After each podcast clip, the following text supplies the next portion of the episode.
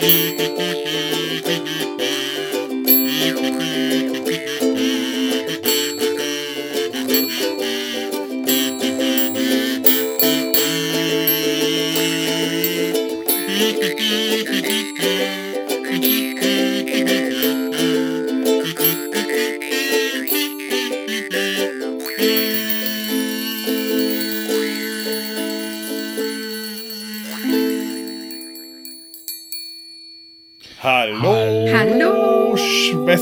Schwester. Schwester. Ja, Wir waren nicht synchron. ja, nicht Wir synchron. waren ja voll asynchron. Herzlich willkommen im Sumpf. Äh, nicht bei den Animaniacs, nicht bei Wacko, Wacko, Jacko und Dot. War das Wacko, Jacko und Dot? Sondern bei Felo, Topo und Tau. Tau. Hallo Tanja, hallo Tobi. Guten Tag. Ganz, Hallo. ganz schlecht, oder? Hallo. Ganz, hallo, Schwester. Äh, fertig sind können wir es. Ja, ja, wenn wir die Folge hinter uns gebracht haben, haben wir das synchron drauf wie Nummer eins.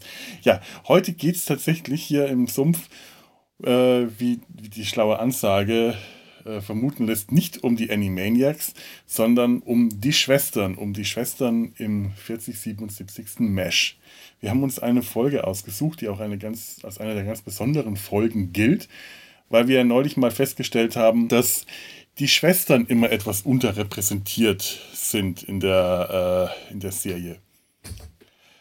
Und äh, da haben wir uns heute die Folge The Nurses, unsere lieben Schwestern, ausgesucht aus der fünften Unsere Staffel. guten Schwestern. Unsere guten Schwestern? Unsere guten. So viel Zeit muss sein. Unsere guten Unsere Schwestern. guten. Unsere guten Schwestern, ja. Okay, na, lass ich mich korrigieren. Und äh, genau, habe ich schon begrüßt. Tobi, hallo. Mhm, Und Tag. Tanja Hallo. habe ich, glaube ich, begrüßt. Aber kann ja nie schaden, Ja. das nochmal zu Und der machen. Felix ist auch da, der ist der, der gerade spricht. Genau. Der, genau der, genau der. der. Boah, nee, was heute für ein Tag? Hm. Ja, wir haben das mit der Arbeitsteilung vorher gar nicht so abgesprochen, aber also ich glaube, Tanja hat eine Inhaltsangabe vorbereitet und ich habe Tobi jetzt nicht gefragt, äh, ob, ob, ob du Eckdaten vorbereitet hast. Hast du wahrscheinlich nicht. Unglaublich, sie, sie, sie liegen quasi vor mir. Echt? Wow. Das haben die Wow. Kolleginnen und Kollegen von Fernsehserien.de für mich schon gemacht. Also von daher kann ich da Toll. wunderbar abrotzen. Soll ich mal? Ja, mach mal. Also wir befinden uns äh, in Staffel 5, Folge 6. Die Erstausstrahlung im Nicht Folge Original 5? war. Nee, 6. Das Steht meinen zumindest. DVDs ist es auch Folge 5, aber alle anderen Quellen sagen, es ist Folge 6. Na dann. Ach. Nicht, dass das so wahnsinnig wichtig wäre, aber es musste geklärt Aber das ist ja manchmal, dass äh, Fernsehausstrahlung und DVD-Ausstrahlung dann auch nicht immer so ganz gleich sind. Ja, ja, da ist was dran. Ja, ich habe nachdem, nicht eruiert, woran es liegt. Ja, ich glaube, es liegt an dem Zweiteiler am Anfang der fünften Staffel. Vielleicht ist es das. Das kann ja auch, je nachdem, wie der gezählt wird, Ah ja, als stimmt. eine oder als zwei. Das kann sein, ja. Hm. Ja, ja, das kann Äh, gut sein, ja. Also sind wir zwischen Staffel 5, äh, Staffel Folge. zwischen Folge 6 und Staffel Folge 5. Irgendwo dazwischen. Im Subraum. Die Wahrheit liegt dazwischen, ja.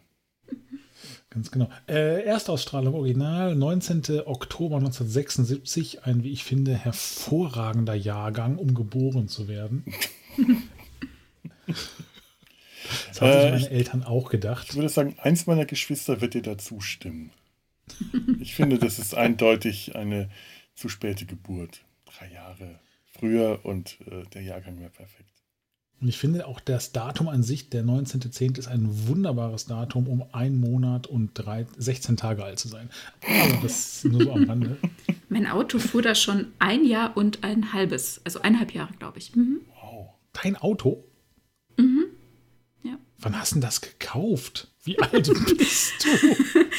Im Minusbereich habe ich das gekauft, weißt du? Ah, es, es wurde äh, dachte schon, schon, Genau. vorher angelegt. Bist du meine Mutter?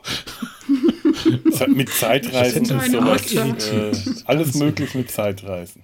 Nein, er hatte vorher dann doch noch ein paar andere Besitzer. Ich hatte einen, äh, einen Peugeot 504.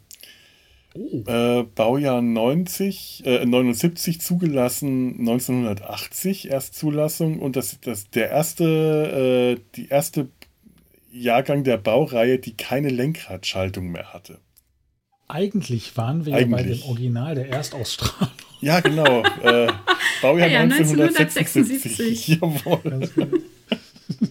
Die, wir tun so, als ob wir gar nicht abgeschweift wären. Wir sehr Nein. gerne machen. Wir sind Können wir schon so, so lange nicht mehr. Auf gar keinen Fall rausschneiden. Sie hat das böse Wort gesagt. Rausschneiden. Bah, bah, Bah, bah. pfui, aus. Bah, brr. Shame on you. Shame, shame, shame. Wir schneiden doch nicht. Also hallo.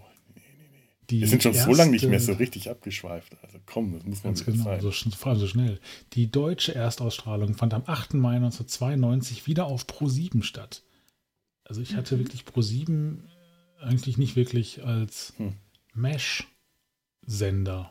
Werde ich auch nie richtig verstehen. Für mich ist ähm, das einfach Kabel, noch nicht mal Kabel 1, sondern Kabelkanal. Kabelkanal, so hieß Ja, das. So hieß das nämlich am Anfang. Ja. Ach, komisch. Ich muss immer, wenn wir, äh, ich unter, es das supporte ja auch äh, unsere Mitarbeiter so ein bisschen, und wenn die zu Hause sitzen und je nachdem, was die so für Störungen haben, frage ich, was habt denn ihr für einen für einen Anbieter? Und manchmal kommt dann auch, ja, Kabel 1.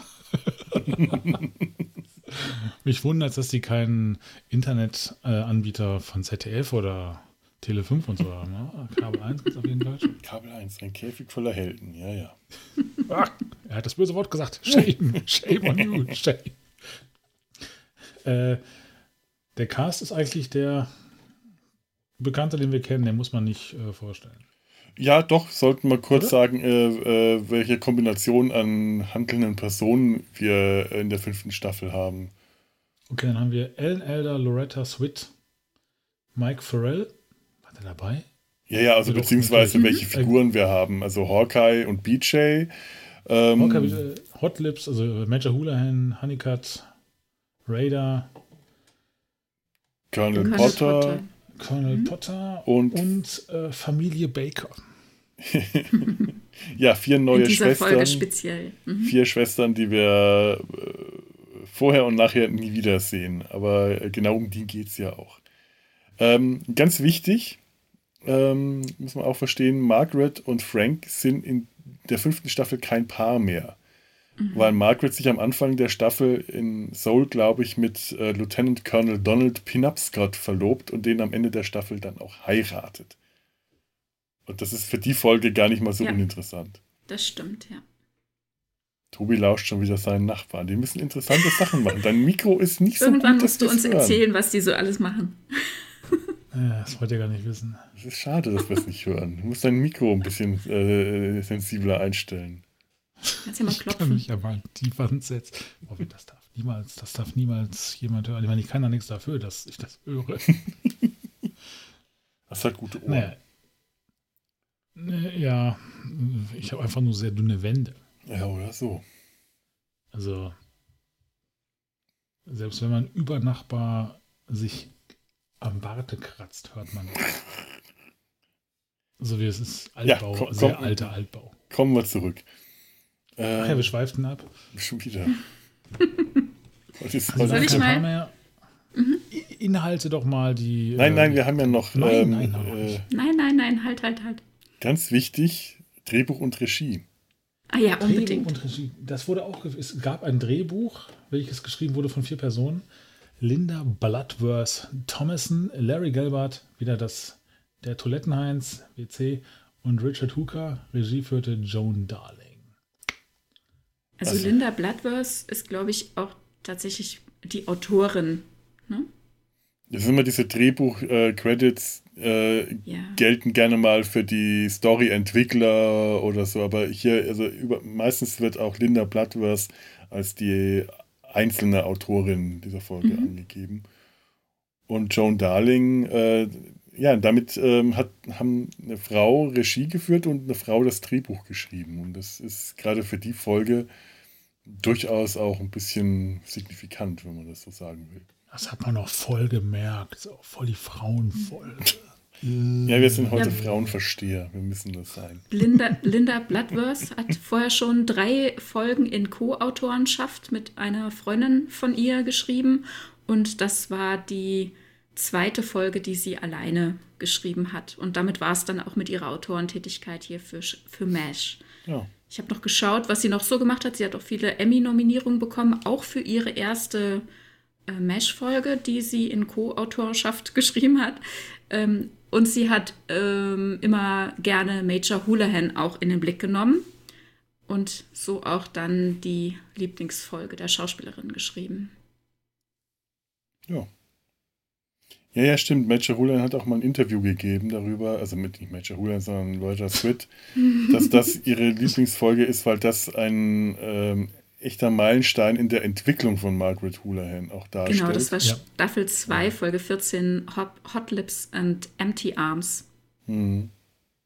Ja, ja, ja, stimmt. Aber ich hatte mich jetzt tatsächlich auf die Folge äh, heute The Nurses bezogen, weil die Entwicklung, die Margaret hier mitmacht, die ist nach der Folge nicht einfach äh, wieder annulliert worden, wie das in vielen anderen mhm. Serien der Fall gewesen wäre, sondern die ist dann für die künftigen Drehbücher berücksichtigt worden. Also Margaret ja. durfte eine Entwicklung machen und die durfte die über diese Folge hinaus auch weitermachen. Und äh, das ist gerade in einer Comedy-Serie aus den 70ern und 80ern extrem ungewöhnlich. Stimmt, ja. Ja, dann kommen wir doch mal äh, zum, zum Inhalt. Genau. Brütende Hitze im Mesh. Während des üblichen Geplänkels im OP der Ärzte und der Unfähigkeit von Burns müssen die Schwestern einiges ausbaden. Major Houlihan führt mit herrischer Hand und verdonnert zu Ordnungs- und Putzdienst. Am Abend versuchen die Schwestern sich vom Schrecken des Alltags, also auch dem im OP, mit Alkohol und selbstgekochten Fatsch, also in der Synchronisation Pudding, abzulenken. Auch dies hält Margaret für unangebracht, denn alles ist gegen die Vorschriften. Schwester Baker, die ihren Mann seit der Hochzeit nicht mehr sah, bekommt nun Zeltarrest. Ausgerechnet heute aber erscheint ihr Mann Tony mit 24 Stunden Fronturlaub im Mesh. Hawkeye und BJ stecken ihn in Margarets Zelt in Quarantäne. Das Mesh spendet Wasser für die Körperpflege und das Paar verlebt eine wunderschöne Nacht. Am Morgen fliegt jedoch alles gegenüber Margaret auf, denn die musste natürlich mittlerweile also für diese eine Nacht im Schwesternzelt übernachten. Die Emotionen kochen hoch und es kommt zur Aussprache. Sie fühlt sich ausgeschlossen von den anderen Frauen. Allein deswegen ist sie so überkorrekt zu den anderen Schwestern. Als Colonel Potter wissen will, was mit dem plötzlich gesundeten Quarantänepatienten passiert ist, steht Margaret aber den anderen zur Seite. Alles sei geklärt, es sei eine Sache zwischen ihnen. Ein Neugeborenes zeigt der Runde, dass es auch noch Leben und nicht nur Leid und Tod, sondern auch schöne Dinge gibt. Am Abend wird Margaret von den Schwestern zu schlechtem Zeltkaffee und verbotenerweise gekochtem Fatsch eingeladen. Ja. Fatsch ist, äh, äh, das ist ein Konfekt, Toffee. Ne? Toffee. Ja, das ist so eine Art Toffee, ja, das kennen wir so gar nicht. Das ist so ein Karamellkonfekt. Ja. Das ist so eine halbweiche Süßigkeit und es ist auch wohl ziemlich schwierig, den genauen Zeitpunkt rauszufinden, was die Temperatur betrifft, wann man alle restlichen Zutaten reingibt. Also man gibt da Zuckersorten und Sirup zusammen, ja. Sahne und Butter und wenn man halt die, die Zeiten nicht so richtig abpasst, dann wird das Zeug entweder viel zu hart und man kann es gar nicht richtig essen oder viel zu weich. Und das haben die ja hier auch das Problem. Es ist ja wahnsinnig heiß und sie machen ja noch Witze darüber, dass das wahrscheinlich niemals hm, wird, und das ne? muss ja im Wasserbad muss das erhitzt werden. Und äh, hm, ich habe da heute auch mal nach einem Rezept geschaut, also für Schokoladenfatsch, weil das wird normalerweise mit Karamell gemacht, aber es gibt auch viele Rezepte mit Schokolade, so wie die das hier machen. Das wird im Wasserbad erhitzt, das machen die in einem Helm. Äh, hm. Das finde ich sehr nett. Und die Schokolade wird auf so und so viel Grad erhitzt. Wenn es bei der Grad an ist, dann kommt äh, die restliche Schokolade, ein Teil der Schokolade wird vorher, dann kommt die restliche Schokolade dazu wo, oder, oder eine andere Zutat, wo, wo durch das Ganze wieder abkühlt. Dann kommt Sahne etc. Also das ist wirklich mhm. aufwendig. Mhm. Und dann ja, am Schluss äh, muss das Hals noch abkühlen und vielleicht kann man noch Nüsse und sonstige Sachen da reinfügen. Marshmallows oder mhm. Trockenobst. Mhm. Ich glaube, hier wollten sie Nüsse, haben sie von Nüssen geredet, aber Marshmallows äh, ist auch das, was ich im Rezept gefunden habe. Und dann Man fragt sich ja nur, wo die das herhaben, ne?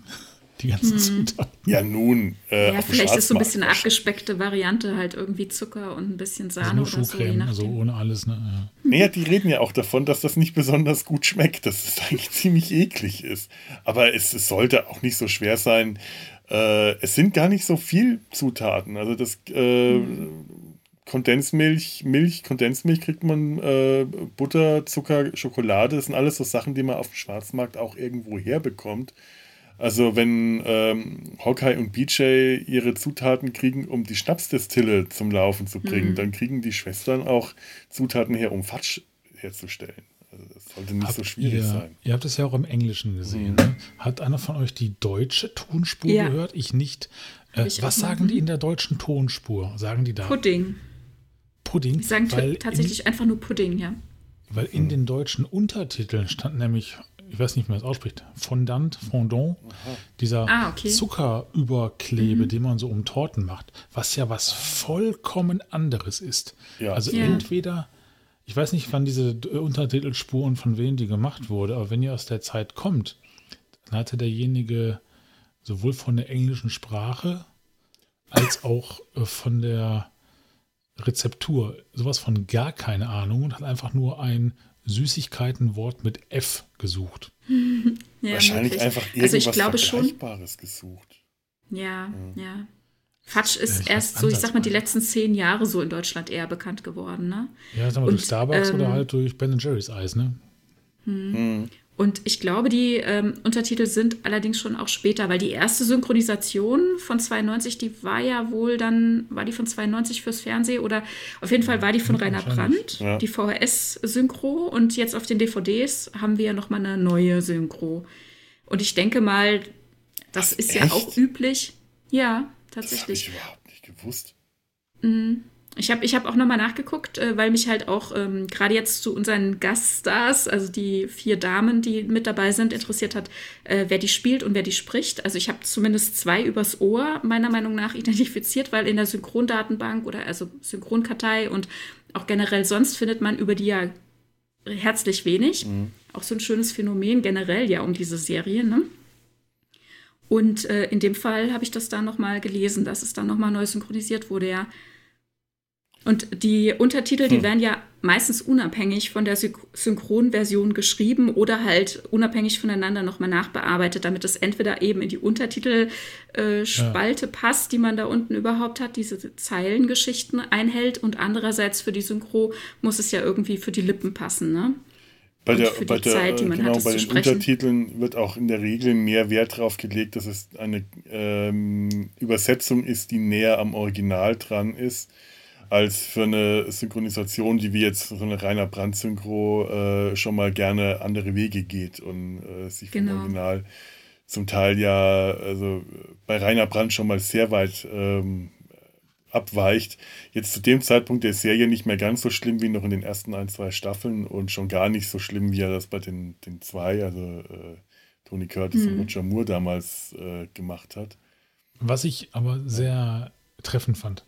Mhm. Auch wenn ich das Original da nie gehört habe, aber ich fand, im, ja, der ja. Deutsche hat mir doch sehr viel Spaß gemacht. Äh, was er da für die zwei gemacht hat, ist äh, so schlimm, das eigentlich, ne? so schlimm das eigentlich ist, ist es, hat die Serie gerettet. So sehr, ja. dass tatsächlich, ich glaube, Tony Curtis wollte Rainer Brandt äh, als Drehbuchautor für die zwei, also als Original-Drehbuchautor für die Avengers dazu holen. Dann wurde die Serie aber, äh, glaube ich, eingestellt. Irgend sowas, um, irgend sowas in der Art. Ich habe es jetzt nur. Kann man sich vorstellen, ungefähr, ja. Weil der war wirklich mhm. begeistert mhm. davon, was Rainer Brandt äh, im Deutschen aus der Serie gemacht hat, die im Original ziemlich langweilig gewesen sein muss. Mhm. Ja. Vielleicht machen wir mal eine Nebensümpflichkeit. Das ist jetzt, glaube ich, schon das wiederholte Mal, dass wir auf die zwei zu sprechen kommen, weil Rainer Brandt. es hat Rainer Brandt und den, den kommen wir bei Mesh nicht rum. Ja, naja, also wie gesagt, ich habe nochmal geguckt und jetzt hier zum Beispiel bei den Sprechern, bei der Rainer Brandt-Synchronisation wird Margaret gesprochen von Karin Buchholz, aber in der uns vorliegenden geschauten Version war es eben Vera Müller-Weidner. Und was ich gehört habe, aber nirgendwo schriftlich gefunden habe, aber ich bin, mein, also mein Ohr ist hundertprozentig sicher, dass äh, die ähm, Schwester Walsh gesprochen wird von Maria Axt. Das äh, ist äh, eine Stimme, die hat sich mir ins Hirn gebrannt. die spricht die Stadträtin bei Baby Blocksberg und Benjamin Blümchen oh. und und viele andere Gastauftritte, ja. Sie ist die Ehefrau gewesen von meinem liebsten Erzähler überhaupt, Joachim Notke, und die Mutter von Katja Notke Die kennen wir zum Beispiel als Sprecherin von Tascha Ja oder als Borg Queen aus Voyager. Ja. Und äh, Ulrike Sturzbecher wird Schwester Preston sprechen, da bin ich mir sehr sicher. Das ist die so Stimme von Jennifer, Jennifer Aniston oh. oder die neue Carla Kolumna. Ich habe ich, überhaupt kein, kein Gedächtnis für Synchronsprecher-Namen. Okay. Äh, also die beiden hat man wirklich sehr rausgehört. Aber man kann es nirgendwo wirklich... finden, es ist sehr erstaunlich. Hm. Also ich hätte mir jetzt die Folge eigentlich heute äh, beinahe nochmal ja. auf Deutsch anhören, anschauen wollen. Da dachte ich, ach nee, komm, lass mal das muss ich jetzt wirklich noch machen, weil ich kenne ja. das, es ist wirklich nicht so schlecht. Also es ist, ich finde es, ich finde es richtig gut synchronisiert. Nee, also ich finde es ja von den, von den Texten so, in, äh, ab der fünften Staffel ist die Synchronisation spätestens da äh, sowieso gut. Also die äh, eher unangenehmen, das sind so die frühen Staffeln, erste, zweite, vielleicht mhm. noch dritte und danach ist die Serie ja besser synchronisiert worden.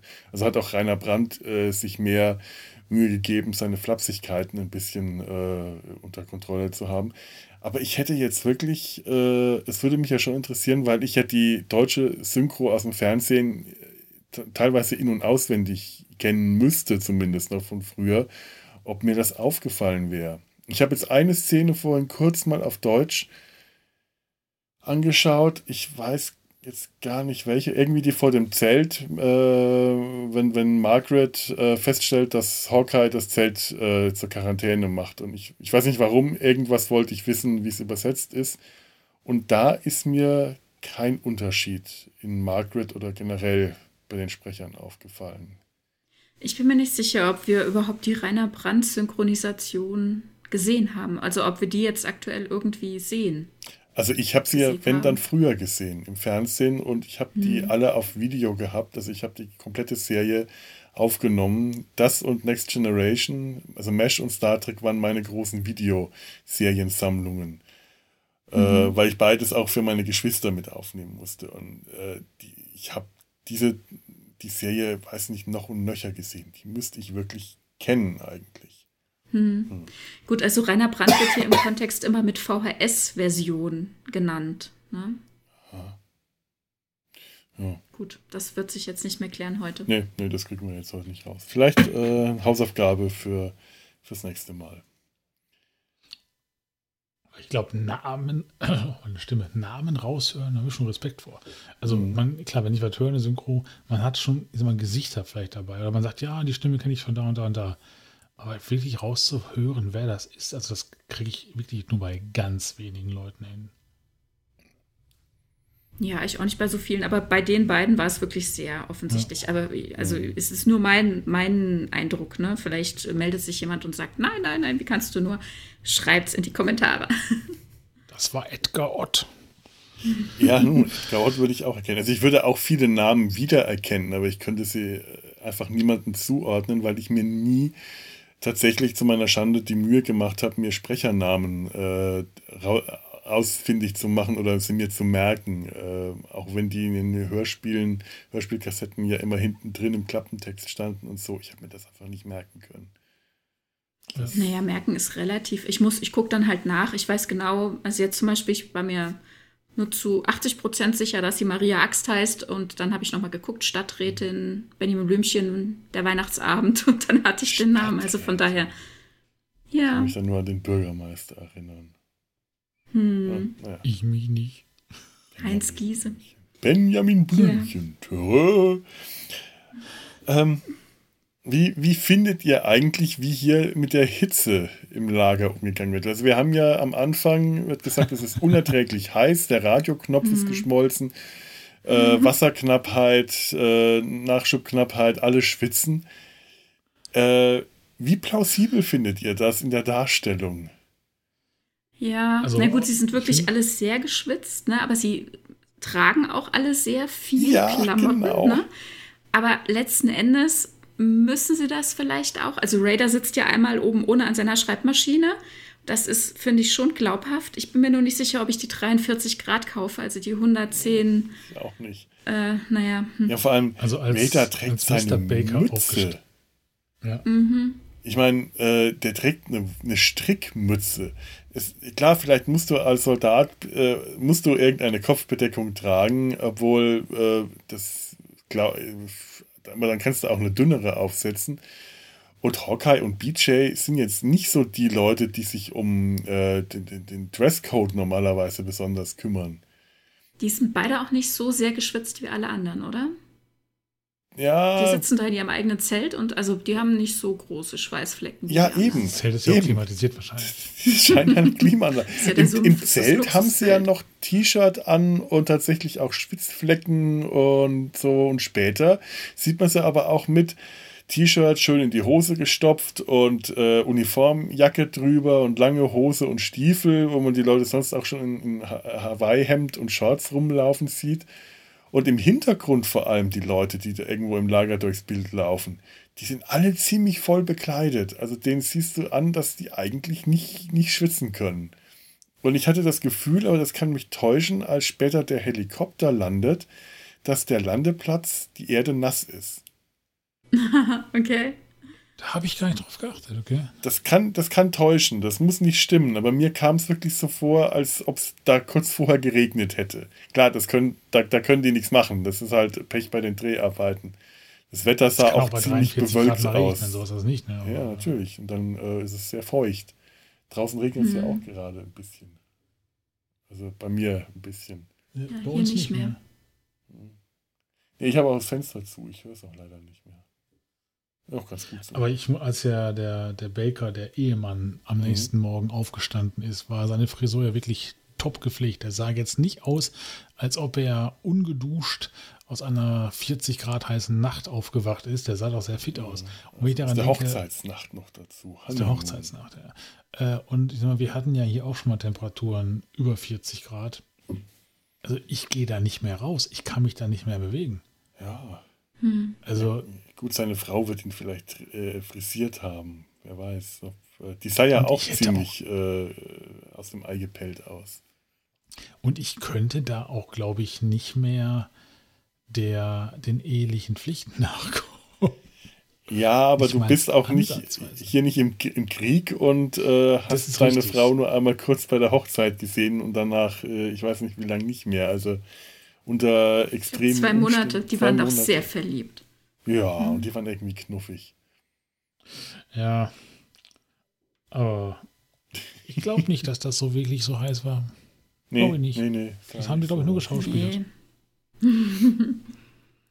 ah, naja, aber es ist ja so Pi mal Daumen. Also 30 Grad hätte ich ihn jetzt schon abgekauft. Oh, Ja, sogar 32, aber nicht 43. nee, 43 nicht.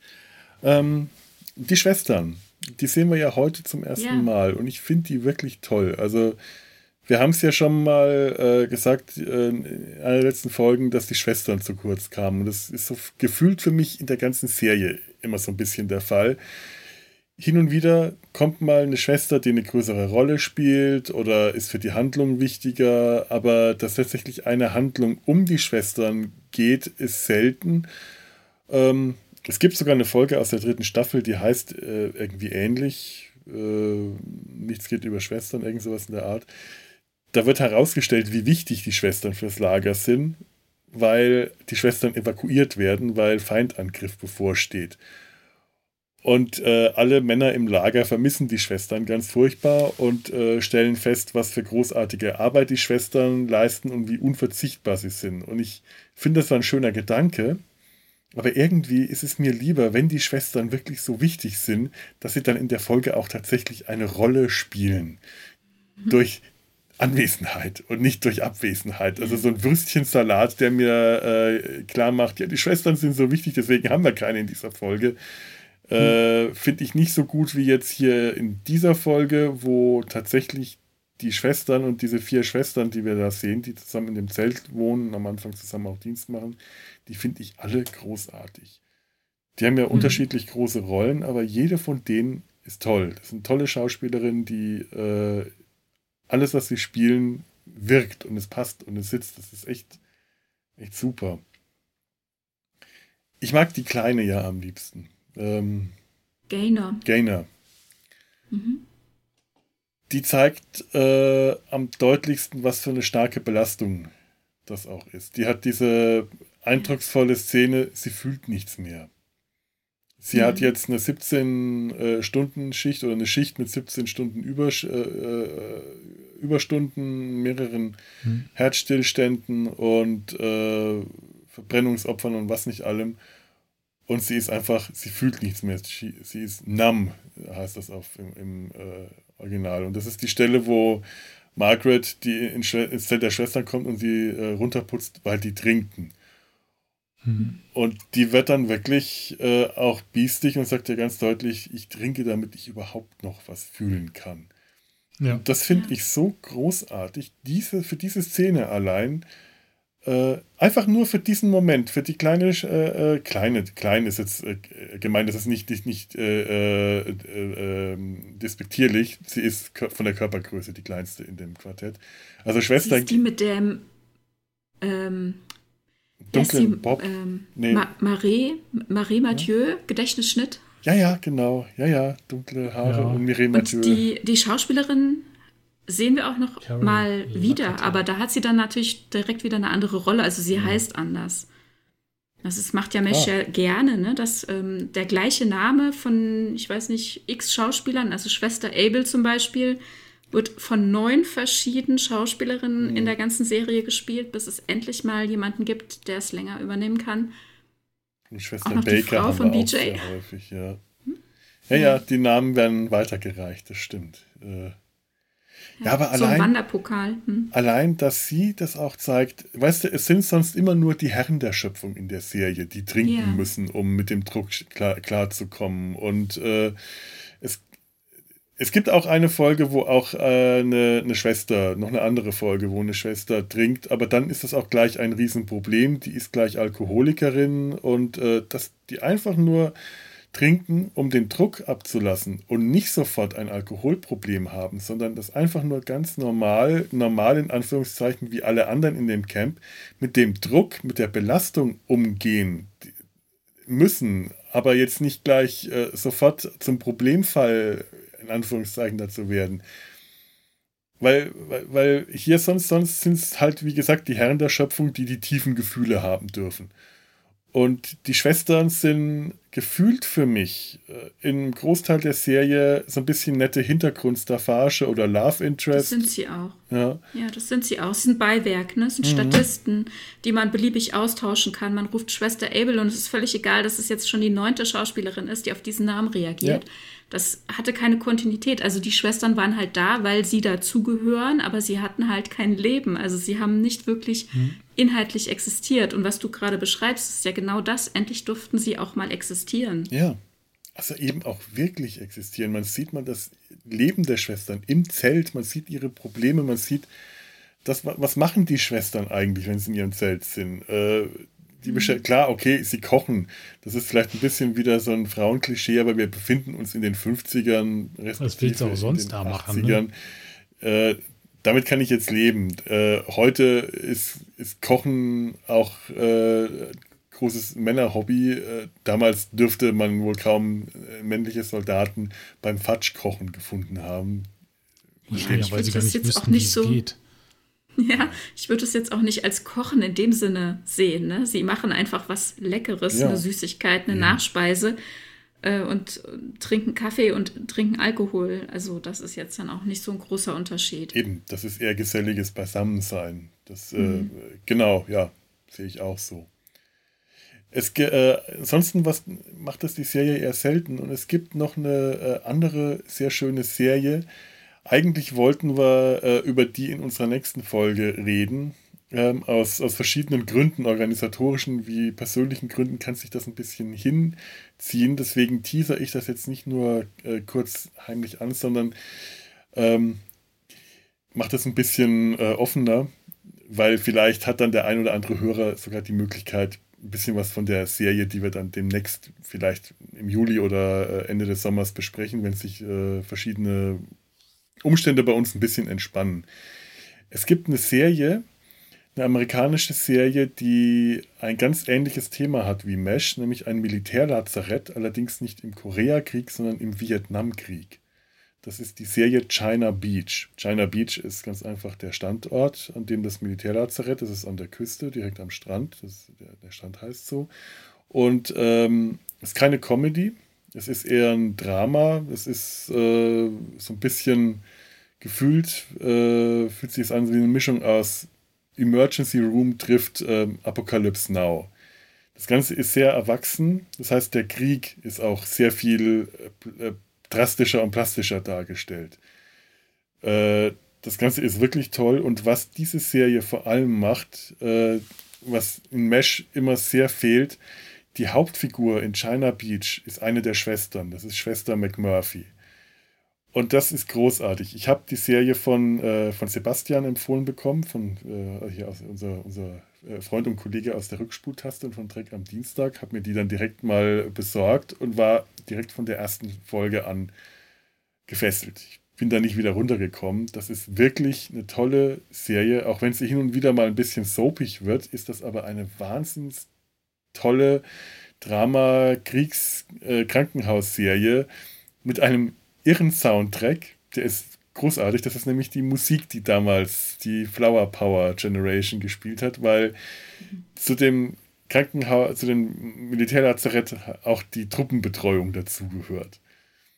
Und äh, allein, dass die Frauen in der Serie sehr viel stärker im Mittelpunkt sind und auch wirklich äh, Hauptrollen tragen. Also äh, die, die Hauptrollen sind tatsächlich äh, die vier oder fünf äh, Frauen, weiblichen Charaktere in der Serie, macht die Serie äh, so gleich viel an, ganz anders und äh, das, was hier in dieser einen Szene gezeigt wird, Schwester Gainer, die unter diesen Druck nicht aushält, die gefühlskalt wird und die am Schluss dann das Weinen anfängt, weil sie eine Koreanerin das Kind entbunden hat und das auf einmal die Gefühle loslöst und sie das Heulen anfängt, das, sowas kriegt man in äh, China Beach viel, äh, auf sowas äh, äh, ist China Beach wirklich gut spezialisiert. Das ist eine tolle Serie. Mhm.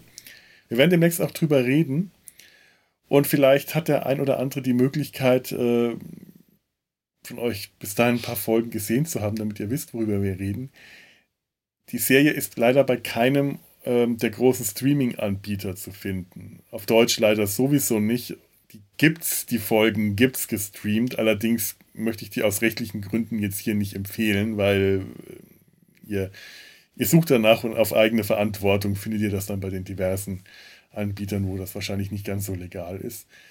Ähm, die DVDs sind jetzt aber auch nicht so unerschwinglich. Die sind zwar nicht billig, sind aber auch nicht so teuer. Man findet schon hin und wieder Schnäppchen. Das kann man sich schon an, das kann man sich schon mal äh, zulegen und wir würden äh, uns freuen, also ich würde mich sehr freuen, wenn äh, das eine Empfehlung ist, die nicht nur an uns weiter, äh, also die wir dann auch weitergeben können an euch.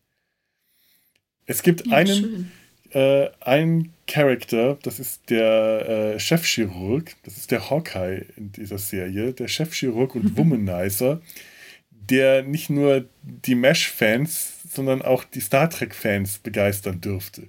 Der wird von niemand anderem gespielt als Robert Picardo. Ach. Der Holodoc auf der Voyager ist der Chefarzt bei China Beach.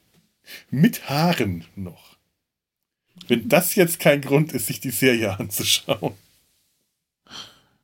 Von wann ist die Serie? Ähm, müsste aus, aus den, den 90ern oder? Aus den 90ern sein, 80er? ja. 80er oder 90er, mhm. ich, ich habe es jetzt nicht im Kopf. Ich meine Anfang, früh 90er oder so, aber ich könnte so falsch um den, liegen. So um den, um den Dreh rum, ja. Also gar nicht so wahnsinnig weit weg. Man, man merkt auch, das Haar wird schon schütter bei Robert Picardo, aber es ist noch mhm. anwesend. Es ist noch keine, keine Glatze. An einer Stelle wird ihm das Haar versenkt von einer, äh, von, von, einer irgendeiner Brandbombe und äh, er leidet sehr darunter. Das ist ein schönes Haar. Er könnte kahl werden. Von 88 bis 91. Mhm. Ja, es ist, äh, ist eine tolle Serie. Okay.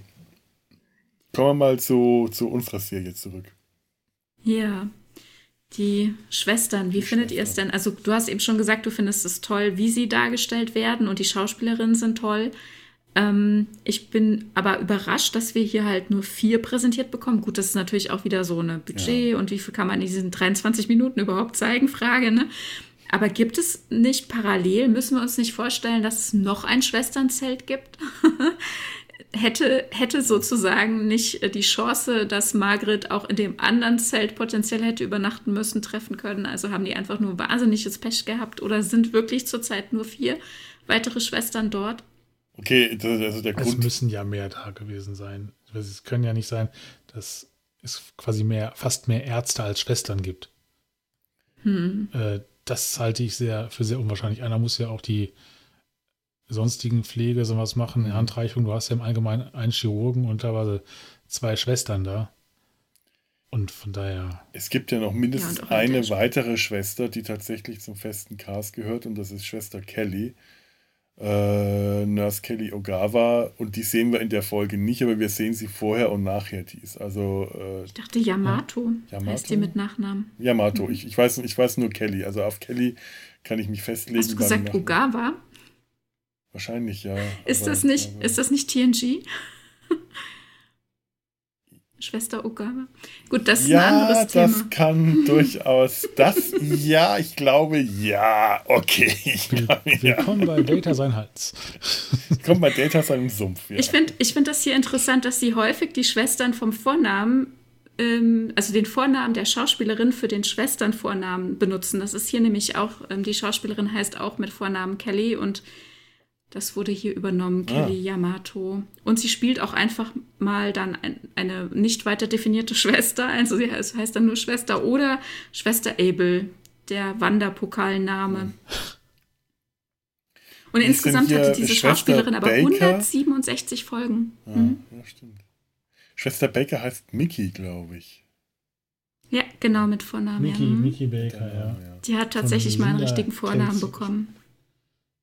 Und das als eine Schwester Baker. Die anderen haben ja tatsächlich Namen bekommen, die nicht aus der Austauschkiste äh, stammen, sondern sowas wie Schwester Gainer ja. und so. Aber äh, Schwester Baker ist, äh, das, das, sind halt so ähm, Militär-Kennnamen. Abel Baker, das ist, äh, beziehungsweise nicht Kennnamen, das sind halt die Buchstaben, die fürs Alphabet äh, benutzt wurden. Wenn du statt A, B, C sagst du Abel Baker, ah. Äh, was immer C war. Anton Bertha. Mhm. Mhm, genau, okay. und da, daher kommt, äh, kommt es, dass äh, Nurse Abel, Nurse Baker in, mhm. in, Mesh immer wieder auftauchen. Das ist so ein Running Ja, es muss sehr viele Schwester Bakers geben. Ja, die Welt ist voll davon. Sie sind Legion, ja. die Schwester Bakers dieser Welt, wie die Sabinen und die Christians. Wo wir gerade noch ganz kurz ähm, kleiner Nebenblick. Ähm, Judy Farrell, die, Schaus die Ehefrau von Mike Farrell, also dem Schauspieler mhm. von BJ, wird in der fünften oder in der frühen fünften Staffel dann den Namen Schwester Abel übernehmen und dann fortlaufend acht Folgen, also insgesamt im Laufe der restlichen Serie, achtmal Schwester Abel spielen. Okay. Auch nicht schlecht, gut zu wissen. Eine Familienserie. Das ist eine Frau also. mit reingebracht, ja. Mhm. Ja, gut, ich meine, äh, das haben sehr viele gemacht. Das ist, daran ist nichts Anrüchiges. Margaret nee. Rutherford hat das ja bei ihrem Miss Marple-Film auch gemacht und hat ihren Mann damit reingezogen. ja, Zwei Gehälter sind besser als eins. Mr. Stringer. Ganz genau. Was hätte Agatha Christie dazu gesagt? Naja. Die Alibi-Ehe. Die Alibi-Ehe von, von Miss Marple und Mr. Stringer. Das Geheimnis der Alibi-Ehe. Gott, ist das auch schon wieder lange her, dass ich die mal gesehen habe. Muss ich mir auch mal wieder anschauen. Miss Marple ja. mit Margaret Rutherford. Ja, okay. Ähm, die Schwestern. Ich, ich hatte irgendwas im Kopf, was ich unbedingt zu den Schwestern noch loswerden wollte. Ich vergessen. Doch, ich mochte ähm, die Szene, wenn, also äh, wenn, wenn sich äh, Schwester Baker am Schluss wieder ins Zelt zurückschleicht, über Margaret steigen muss, die ihr, ihr, mhm. ihr Klappbett auch noch direkt mhm. vor der Tür aufgestellt hat. Also so ja. richtig, hier kommt keiner durch. Legt sich dann in ihr Bett auch noch Kopf mhm. an Kopf mit Margaret, die, ja, ja. und die dann, Und wenn die dann aufwacht, so, so hoch mhm. geht und sagt, this time I will throw the book at you. Diesmal kriege ich sie, also ja. kriege ich dich dran. Ich mag das Schauspiel der beiden. Das ist, ja. da ist nichts Übertriebenes. Mag ich auch. Das wirkt ja. einfach echt, wie die beiden das gespielt haben. Ähm, die Schwester Baker ja, Mickey Baker setzt glücklich. sich dann noch so auf, ne? Stützt sich so auf den Arm und sagt, ja, guten Morgen, ne? Und äh, es ist noch alles offener. Sie weiß im Grunde, dass sie ertappt wurde, mhm. aber sie versucht es noch hinzubiegen und das ist dann aber klar, es hat sich nicht ja. mehr. Ja. Und es ist so natürlich ich mir überlegt, von beiden. Es funktioniert ja, so. Ja. Es ist nichts Aufgesetztes. Das fand ich so großartig. Ja, stimmt. Es ist so natürlich überlegt, gespielt, dass man im ersten Moment sogar fast irritiert äh, ist, weil es zu natürlich ist für eine Fernsehserie. Ja. Ja. Du, äh, ich habe dich unterbrochen, tut mir leid. Na, ich habe überlegt, ob Margaret wohl ihr Bett nachts umgestellt hat und um sich vor die Tür zu legen, damit sie auf jeden Fall mitkriegt, wenn die andere wieder reinkommt. Weil, also ich habe mich halt gefragt, wann ist denn die andere rausgeschlichen? Wisst ihr? Ja. Also ist sie auch schon beim Rausschleichen einmal über Margaret ähm, gestiegen oder musste, oder war die noch, ich sag mal, in Anführungszeichen im Bad, aber dann wäre das Bett ja leer gewesen und sie liegen ja Kopf an Kopf. Also ich hm. könnte mir vorstellen, dass Margaret nachts aufgestanden ist, ihr Bett nochmal 90 Grad gedreht hat. Ist aber eine gute Frage, weil ich habe da mir gar keine Gedanken darüber gemacht, wie ist sie denn rausgekommen? Ja. Aber dafür war sie mir eigentlich nicht überrascht genug, als sie zurückgekommen ist. Ja. Weil normalerweise, wenn ich jemand nicht da oder wenn ich in ein Zelt komme und jemand liegt da, wo ich ihn nicht erwarte, dann überlege ich so, äh, scheiße, was mache ich jetzt? Gehe ich wieder raus? Ich ich, Oder was ja. auch immer. Ich habe schon aber auch das Gefühl gehabt, dass es so eine, ähm, dass Margaret, wenn es so gewesen sein sollte, damit im Grunde auch schon die Erwartung wieder erfüllt hat. Wisst ihr, dass es gar keine so eine Überraschung war. Dass sie sich direkt vor die Tür legt. Hm. Ja, dass, die Schw dass äh, Schwester Baker damit gerechnet hat, eigentlich, dass Margaret ja. sowas macht. Aber sie wäre dann trotzdem, äh, ich glaube, sie hätte anders reagiert, wenn sie gemerkt hätte, oh scheiße, mhm. ich bin aufgeflogen. Weil genau das ist, wäre ja dann äh, der erste Gedanke, das was Tobi auch sagt. Also äh, ich, ich glaube nicht, ich glaube, Margaret hat tatsächlich ihr Bett schon vorher aufgestellt und äh, Schwester Baker hat es irgendwie geschafft, über sie wegzusteigen, ohne sie aufzuwecken. Was ich bemerkenswert finde. Muss man bei einem Zelt ohne Boden immer durch die Tür gehen? Ich habe auch gedacht, eigentlich, ah. sie wohnt ja am Zeltrand. Warum lässt sie sich nicht einfach runterplumpsen und rollt unterm Zelt her? Weil sie ein hm. äh, schicke, weil sie sich schick gemacht Geliehenes, hat und ein schickes Nachthemd ja, anhat. Das war das geliehene Spitzennachthemd, ja. ja. Obwohl sie hat, einen, hat einen Trenchcoat drüber an. Da hätte sie sich schon mal Gerade damit noch über den Major drüber zu steigen, das ist doch fast noch unrealistisch. Und wenn sie Aber den Trenchcoat, Trenchcoat anhat, hatte sie, sie sich doch. Den hatte sie nur beim Weggehen an, nicht beim Wiederkommen. Hm. Ja, ja aber wenn sie ihn beim Weggehen anhatte, dann gerade dann kann sie sich ja mit Hilfe des Trenchcoats durch den Dreck. Es ist ja keine Matsche, es ist ja nur Staub, weil wir haben ja über 40 Grad. Ja, stimmt. Es ist trocken. Hm, stimmt. Also wäre jetzt gerade Monsun gewesen, hätte ich gesagt, ja, das ist eine scheiß Idee, sich dann da rauszurollen. Ja, ja. ja stimmt. Ja, es wird sich nicht klären, keine Ahnung. Ich meine, es ist eh ein selten dämlicher Plan ausgerechnet ja. den Ehemann in Margarets Zelt zu verstecken und Margarets Zelt zu einem Quarantänezelt zu machen. Also, Wo soll sie denn schlafen? Ich meine, klar, für die Handlung ist es, ist es wichtig, aber da hätte man sich irgendwas anderes überlegen sollen. Irgend, ja, irgendein Grund.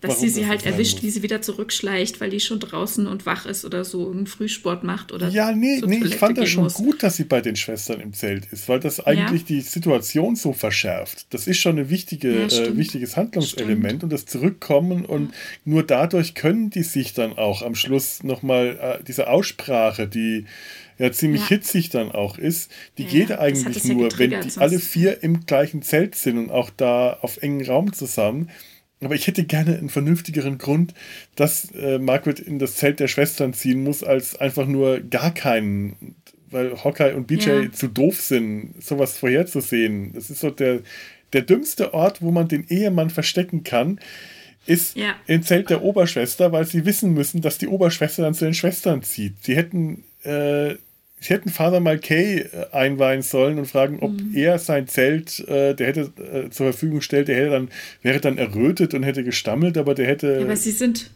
verheiratet, verheiratet, und sie wollen ihre Hochzeitsnacht ja. nachholen. Damit hätte er leben müssen. Also das Eben, hätte er auch unterstützt. Möglicherweise vielleicht sogar, der hat die wahrscheinlich vielleicht sogar getraut. Also das ist. Äh, mm, Glaube ich nicht. Kann ja sein. Aber dann hätte die ganze Folge keinen Sinn mehr ergeben. Eben. Ja, oder das VIP-Zelt. Ja, Kakerlaken im Zelt gehabt. Aber dann bräuchten sie nicht diese, Liebes diese Liebesbeziehung da. Also. Mhm.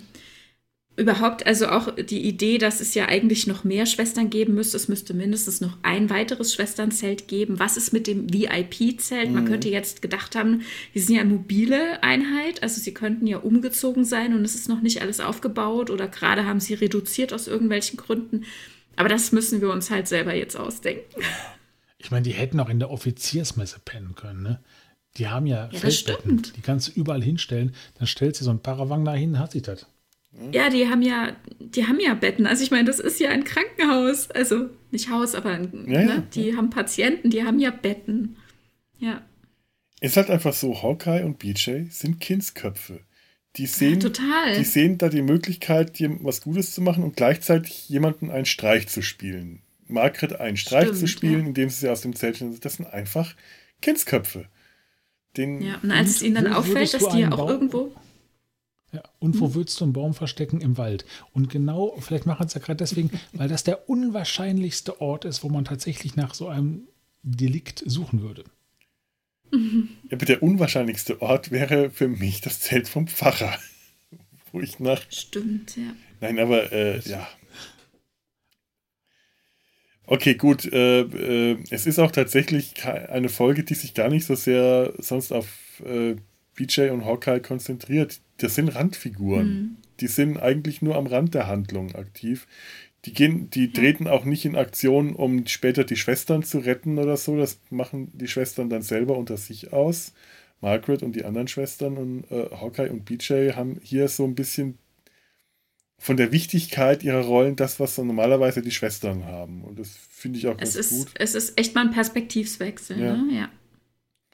Und da stört es mich auch dann tatsächlich gar nicht so sehr, dass die, dass das Trottel sind. Die sind halt Trottel. Hm. Ja. Und äh, finde ich auch ein bisschen so die Sichtweise, die, äh, vielleicht ist es jetzt ein Klischee, aber die Sichtweise der Frauen auf die Männer, Männer sind Trottel. Vielleicht interpretiere ich da jetzt zu viel rein, aber irgendwie gefällt mir der Gedanke dass die Frauen sich hier tatsächlich äh, intelligenter äh, verhalten und den, die Dummheiten äh, ausbaden müssen, die die Männer in, in ihrer äh, Dummbatzigkeit äh, den eingebrockt haben. Ja, wobei das liegt ist, ja an der ist, Position. Ist ein bisschen, ne? Die sind äh, in der Rangfolge. vielleicht, ja, ich gebe das zu, aber. In der Rangfolge einfach untergeordnet, ne? Und Burns zum Beispiel am Anfang im OP macht er halt irgendeinen Quatsch, ne? Also sagt, er will die Klemme und das kriegt er die Klemme und dann schmeißt er sie weg und sagt, das wollte ich aber gar nicht und so, ne? Und ähm, man muss sehr viel bei ihm ausgleichen, für ihn mitdenken und äh, sie kriegen es halt immer ab. Ja.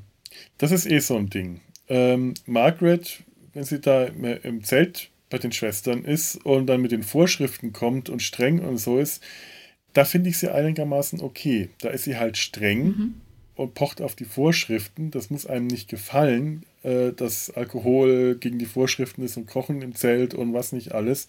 Aber sie ist halt streng und das ist die Army und das ist nun mal so.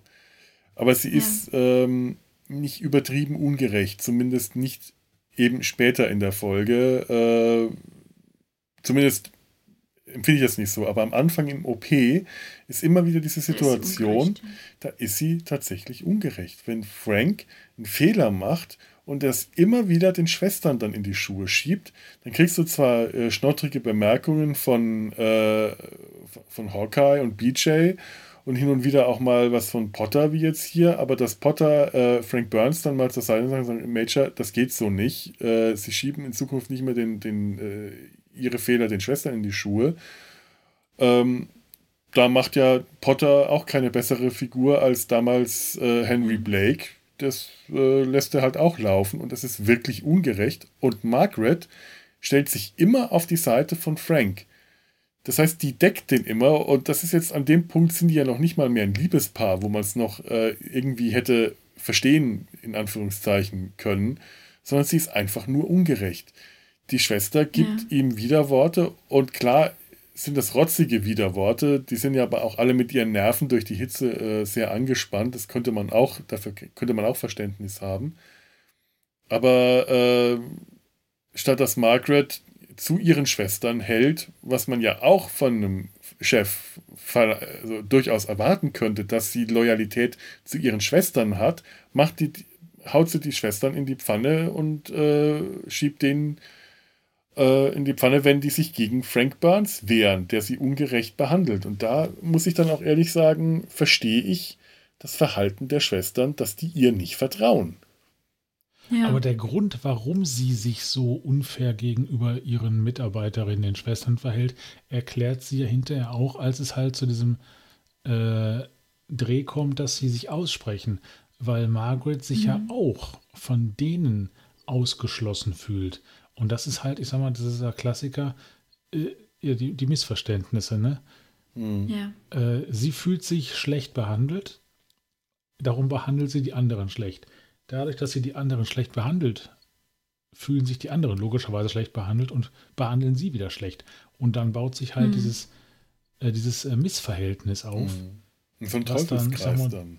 Ja, ein Teufelskreis. Äh, mhm. was, was dann durch Zufall, sag ich mal, durch einen Wink des Schicksals äh, aufgelöst wird, dass halt man miteinander spricht und sagt, äh, das, was du jetzt denkst, was ich gemacht habe oder was ich, was ich tue, was ich über dich denke, das ist ja gar nicht so. Und dann kann man halt aus diesem Teufelskreis ausbrechen. Also manchmal braucht es tatsächlich einen Schlag in den Nacken. Ja. Den es dann ja gab. Ja, ich fand das auch sehr schön. Die Schlussszene war genau das. Also, äh, das ist ja bestimmt auch, kennen ganz viele, äh, ein Streit, ein Konflikt, äh, auch wenn es mal richtig laut wird, ähm, das passiert schon mal hin und wieder, dass die Fetzen fliegen, dass unter ja. bestimmten Umständen die Nerven blank liegen und es dann laut wird.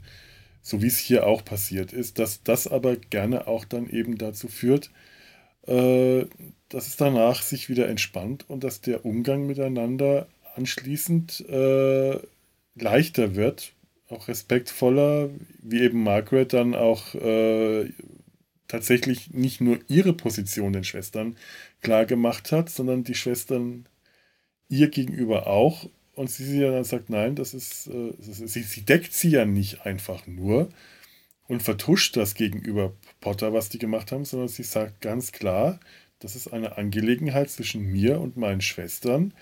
Was ja auch ihre Position ganz offiziell ist. Sie ist für die Schwestern zuständig und da hat ihr Potter eigentlich auch nicht reinzureden. Also da, da besteht sie ja. ja in der Serie mehrfach drauf, schon unter Henry Blake und auch unter Potter. Die Schwestern sind ihre Verantwortung. Und genau das macht sie hier auch. Sie übernimmt die Verantwortung über das, was die Schwestern gemacht hat. Und äh, das ist quasi ihre Jurisdiktion, wenn man es mal so sagen will. Ja. ja. ein Stück weit war das ja vorher im OP auch schon so. Ne? Sie hat dafür gesorgt, dass es bei den Schwestern läuft. Sie ist nicht mhm. diejenige, die dem Chirurgen was sagen kann. Ne? Deswegen, sie kann halt auch nur dann wiederum nach unten geben. Aber die Art und Weise, wie es passiert ist, war natürlich schon unfair. Aber das ja. waren eben diese verhärteten Fronten. Und dann in dem Moment, wo man sich ausgesprochen hat, kann man wieder ein Stück aufeinander zugehen von beiden Seiten. Ja. Mhm. Wobei sie ja auch Major ist. Das heißt, vom Rang, vom militärischen Rang her, hätte sie ja durchaus dem Major Arzt, sprich Burns, äh, Paroli bieten können. Aber ich denke mal, dass im OP halt die militärische Hierarchie dann nicht so zählt wie die äh, Arzt-Schwester-Hierarchie. Mhm. Medizinische, ja. Mhm. Ja, ja, ist durchaus ja. verständlich auch. Also äh, aus ihrer Sicht, es, es ist halt einfach nur faktisch ungerecht, was sie macht, wie sie sich da den ja. Schwestern gegenüber im OP verhält. In solchen Fällen, wenn das äh, eben, weil dieser Spezialfall Frank Burns, äh, der einfach seine Inkompetenz immer wieder an, auf andere abschiebt und bei der Gelegenheit hätte Margaret, wie eigentlich jeder andere auch, das Recht und die Pflicht zu sagen, also sie hätte als Major eben auch das Recht, so wie das äh, die anderen, die, die, die Ärzte ja sich auch äh, die Freiheit herausnehmen, dann darauf hinzuweisen, nein, das ist ungerecht, äh, Major Burns, Sie behandeln meine Schwester ungerecht, das ist nicht äh, die Schuld meiner Schwestern. Und das ist etwas, was ich von einer guten Vorgesetzten auch äh, erwarten würde. Ja, absolut. Das hätte sie, sie wahrscheinlich gemacht, halt wenn extrem das. Extrem menschlich, ja. Hm. Sie verhält sich halt menschlich, wenn, weil sie angepisst ist. Also nutzt ja. sie auch die Gelegenheit, auch wenn andere dann treten, zu sagen, ja, dann ist das halt so. Tritt. Genau, Gut sie ist das zurück, nicht, das ja. ist ganz klar, ja. Und ähm, wenn es zum Beispiel Hawkeye gewesen wäre und nicht Burns, dann hätte sie wahrscheinlich auch was gesagt. Ja. Es kommt halt immer darauf an, wie die, wie die Animositäten in welchem Verhältnis zu, zueinander stehen. Man sah jetzt zum Beispiel auch, ähm, sie fragt, ob sie das Gedudel, das Gequatsche, dieses Baseballspiel im Hintergrund mhm. ausmachen darf, weil das auch noch oben, obendrauf nervte. Und sie bekommt das Go. Potter sagt, ja, machen Sie das aus. Und sie will hingehen und das, und dann kommt die andere Schwester und macht schnell den, betätigt schnell den Schalter, hat ihn dann auch noch in der Hand, weil das Plastikteil mittlerweile schon geschmolzen ist, ja.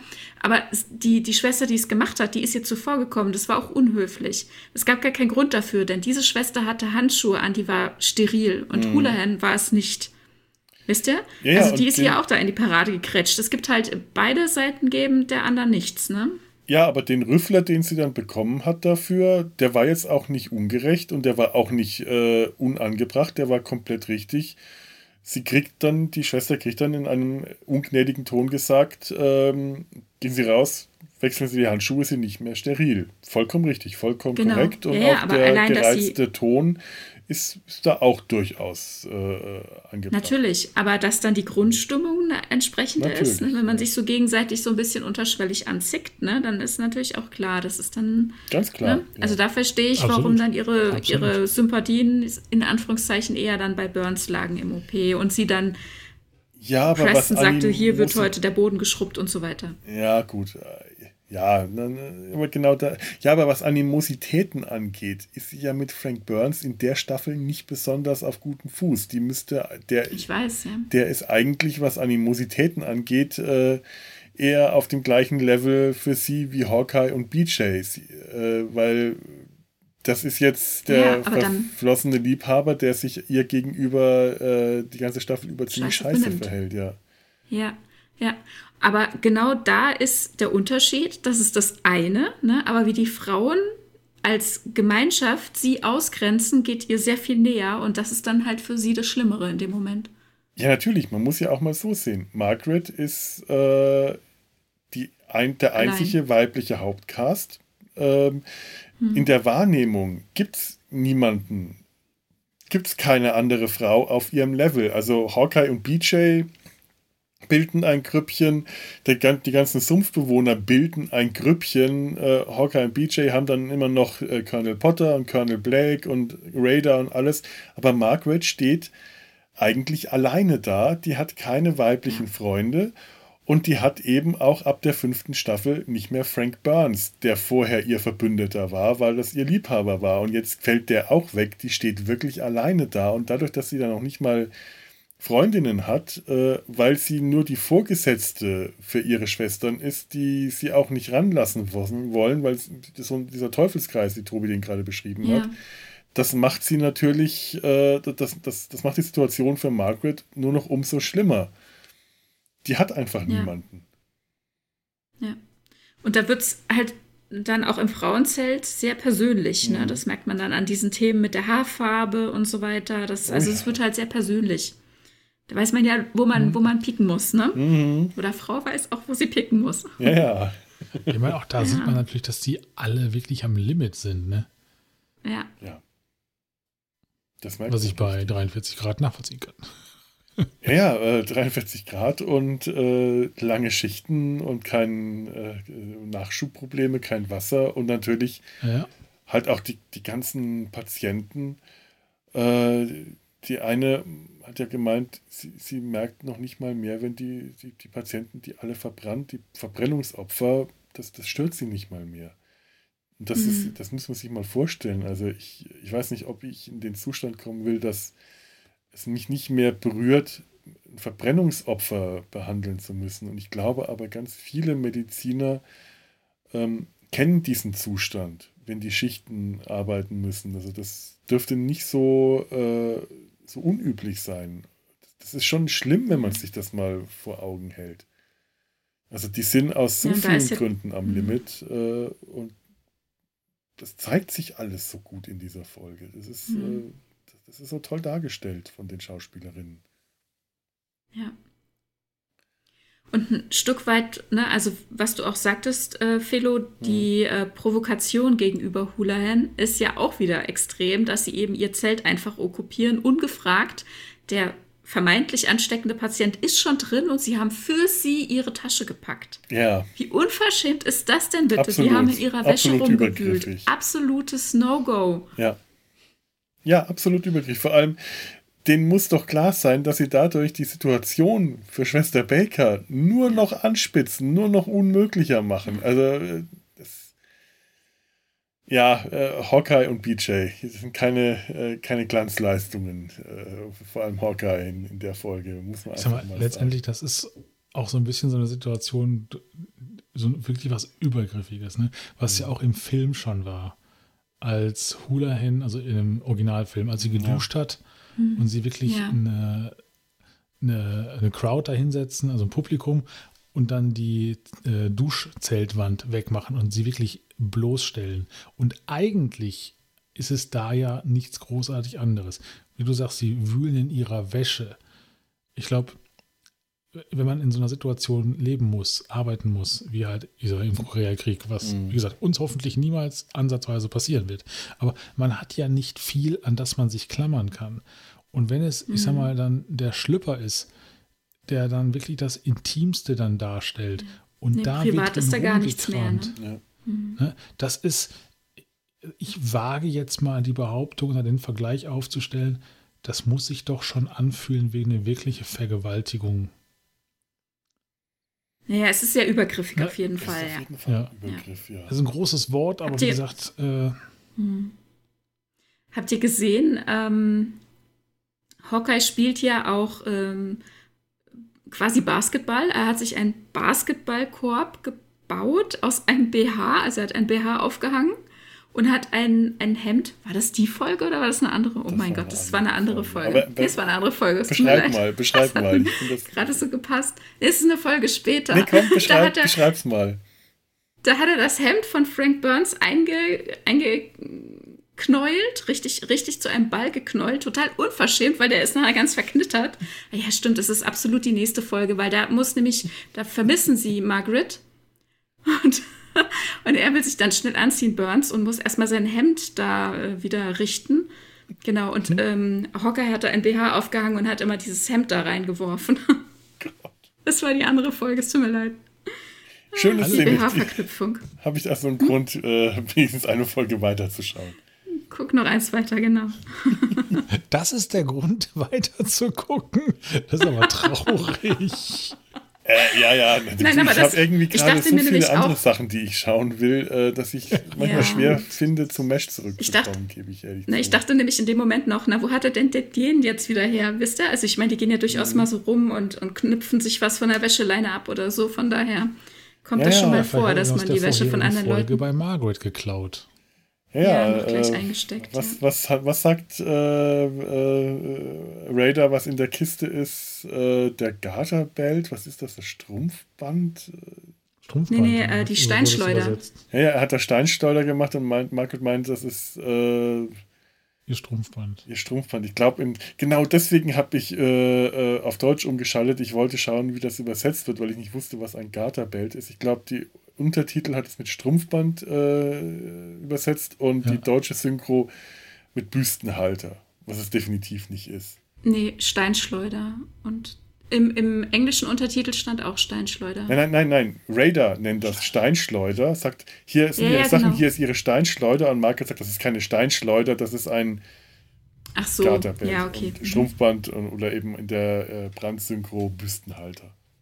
In einem ja. anderen, in einer anderen Folge, die heute auf Tele 5 lief, da hatte Raider auch versehentlich einen BH eingesteckt. Passiert schon mal, Verteil, ja. Beim Verteilen der Post. Der Post, ja. Äh, äh, rutschte dieser BH halt raus äh, auf den äh, Tisch von, ähm, äh, wie heißt er hier vom äh, Dr. Äh, Father McKay.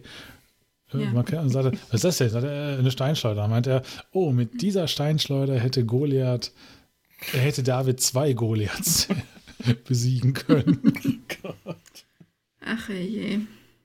Ach ja. Ach ja, BH. Ich mochte auch die Unterhaltung von den Schwestern. Das war nicht sehr viel, das wir da gehört haben, aber ich mochte das ganz gerne. Ne? Ja, das also zum Beispiel, als sie noch. Gut geschrieben, gut auf den ja, Punkt gebracht. Als sie noch, bevor sie ähm, zur Hochzeitsnacht äh, losgehen und, und erfährt, dass Wasser gesammelt wurde, damit sie sich frisch machen kann und ein bisschen Parfum bekommt und so.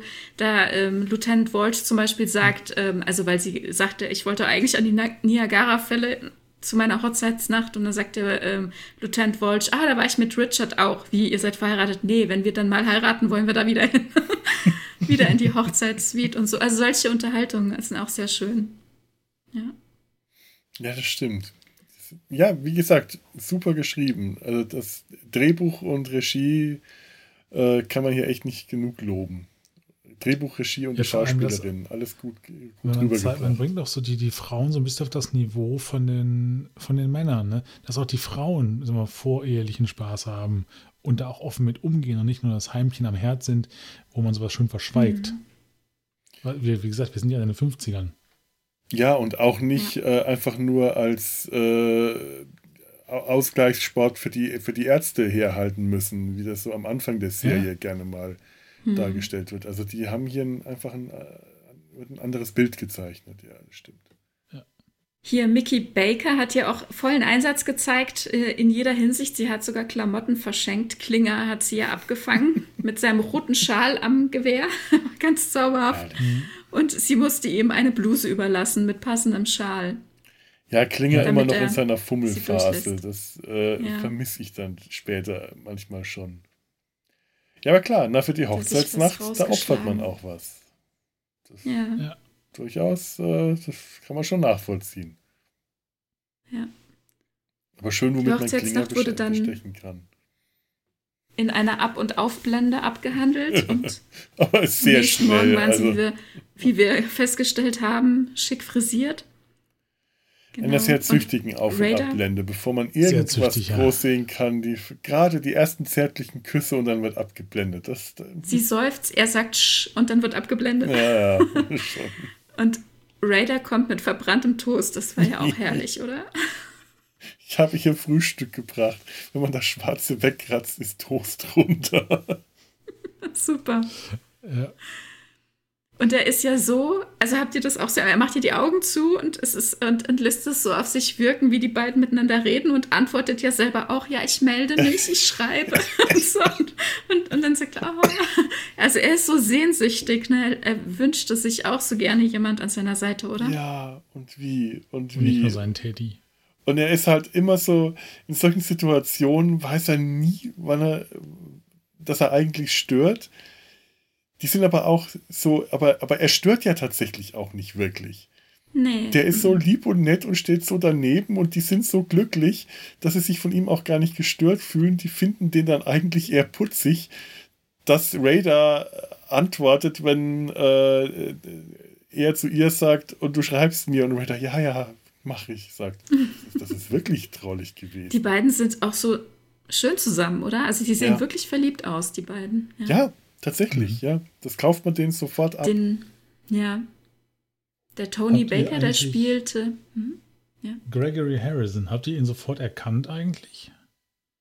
Also woher wir den nicht auf, noch kennen?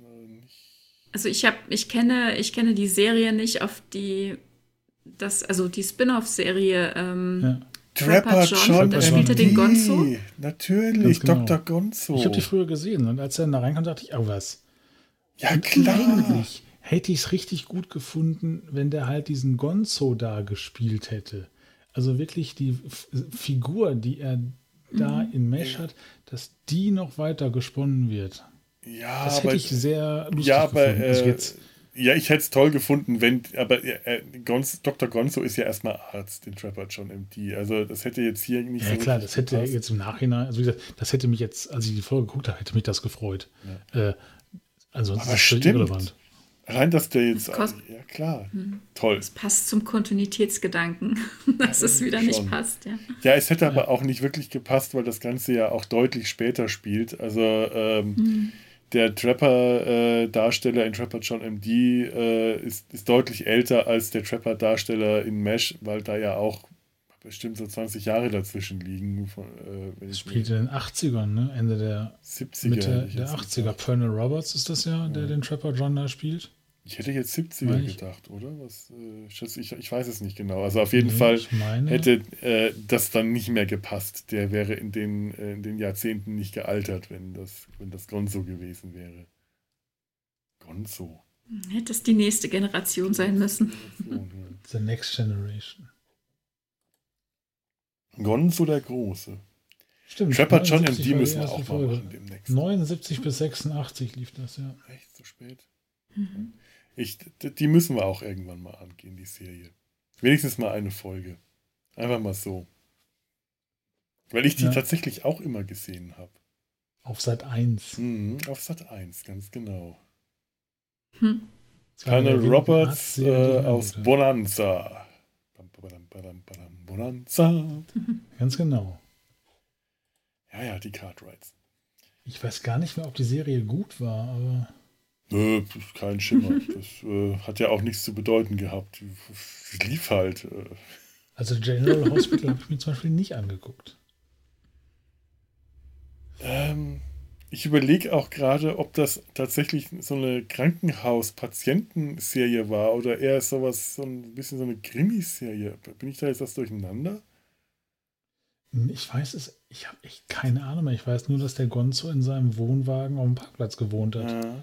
Und ich gucke mir gerade hier die Bilder bei Internetzen sind es an. Aber ich glaube, Äh, Krimiserie, das war Dr. Sloan, das war ähm, Dick van Dyke. Ja. Mhm. Mit seinem Sohn als Äh, De Detective. Genau, genau, richtig. Also das habe ich, Ja, äh, ja, das ja. kam immer vor oder nach Matlock. Das war immer meine Mittagspause zu der Zeit, als ich gerade im, im Studium so viel äh, auf Animation umgestiegen bin. Da bin ich früh um fünf aus dem Bett gefallen, konnte ich nicht schlafen und habe mich hingesetzt und gezeichnet.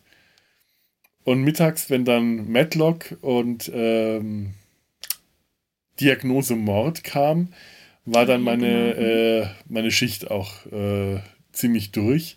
Da, äh, das war dann Frühstückszeit für mich. Und dann später am Abend habe ich dann nochmal angefangen weiter zu zeichnen. Aber das war so die, der erste Break war immer Diagnose Mord oder Matlock. Ich weiß nicht mehr, welches von beiden zuerst kam. Und vielleicht bringe ich das jetzt mit äh, Trapper John MD insofern durcheinander, dass ich jetzt auch Trapper John MD für eine Krimiserie gehalten habe, was es glaube ich nicht ist. also Ziemlich sicher nicht ist. Oh, Matlock Quincy war so äh, eine großartig. Krimiserie. Quincy Ja, war der, der der, der, äh, genau, der, der ähm, Gerichtsmediziner. Gerichtsmediziner. Mhm, genau. Ähm, es gab auch ein Spin, äh, ein, wie sagt man, ein Crossover zwischen Diagnose Mord und Matlock. Die beiden kannten sich. Und, und da gab Aha. es Crossover. Die muss ich verpasst haben. was. Die kenne ich auch nicht. Ja. Das gibt's ja. nicht. So, weil es halt vom gleichen ähm, Studio her ähm, produziert wurde und da gab es dann immer mal gerne Crossover, auch zum Beispiel zwischen ähm, was, ähm, die, äh, Murder She Wrote? Nein, wie heißt die nochmal? Ah, Immer wenn sie Krimis Die las, Main- oder? nee, äh, wie heißt sie nochmal? Quasi die, äh,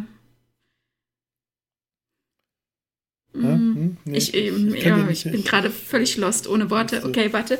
Es gab ein, ein Crossover zwischen Magnum und ihr. Egal. Ja. Gut, egal. Und das, glaube ich, war tatsächlich Murder She Wrote. Wie heißt denn das Ja, aber wie heißt denn das nochmal? Äh, Ach. egal.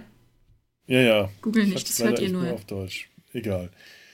Wir, wir Na kommen gut. hier auch gerade in, in, in Gefilde. Achso, was mir noch einfällt, Ja. bevor ich es vergesse, diese, diese Szene, ähm, als sie äh, kurz bevor das ähm, Zeltarrest ausgesprochen wird, also an dem ersten Abend, als Margaret da sie beim Fatschkochen erwischt und so weiter und dann mal sagt, hier sind die Regeln und so weiter und dann fliegt ja dieser Helm mit diesem ersten Fatsch tatsächlich gegen die Tür. Ne? Das klebt ihr dann da so. Und diese Szene, also sie geht raus, Margaret geht raus und dann fliegt der Fatsch gegen die Tür. Das wurde im Syndication meistens rausgeschnitten. Warum auch immer. Habe hab ich, auch gelesen. gelesen. Kann ich auch nicht ganz verstehen, warum. Werfe nicht mit heißen Lebensmitteln. Oder ich weiß auch Wenn nicht. es sowieso schon heiß ist. Mord ist ihr Hobby, das meinst du, ne? Mit Angela Ach, Mord ist ihr Hobby, Mord natürlich. Ihr Hobby, ja, genau. Jessica Fletcher. Da gab es ein Crossover zwischen ihr und Magnum. Mhm. Stimmt. Okay. Und sowas haben die ganz gerne gemacht, ne? Ja, ja. Deswegen auch Dr. Sloan und Madlock. Mhm.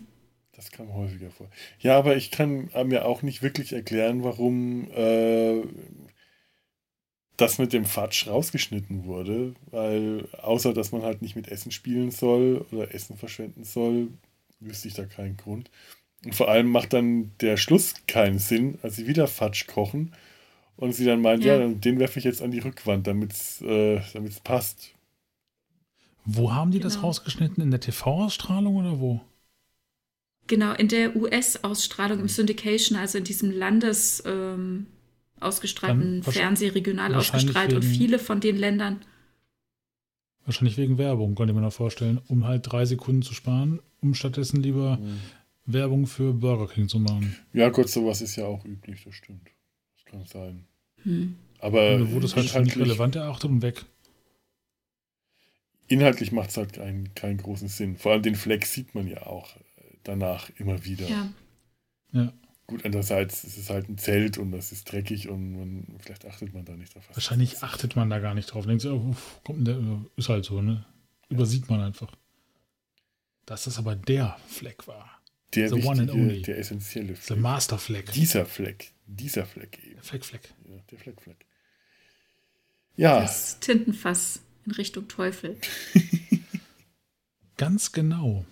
Das war genau, das hat die Evangelikalen gestört, äh, dass man quasi äh, Luther irgendwie da mit äh, Fatsch in Verbindung gebracht hat.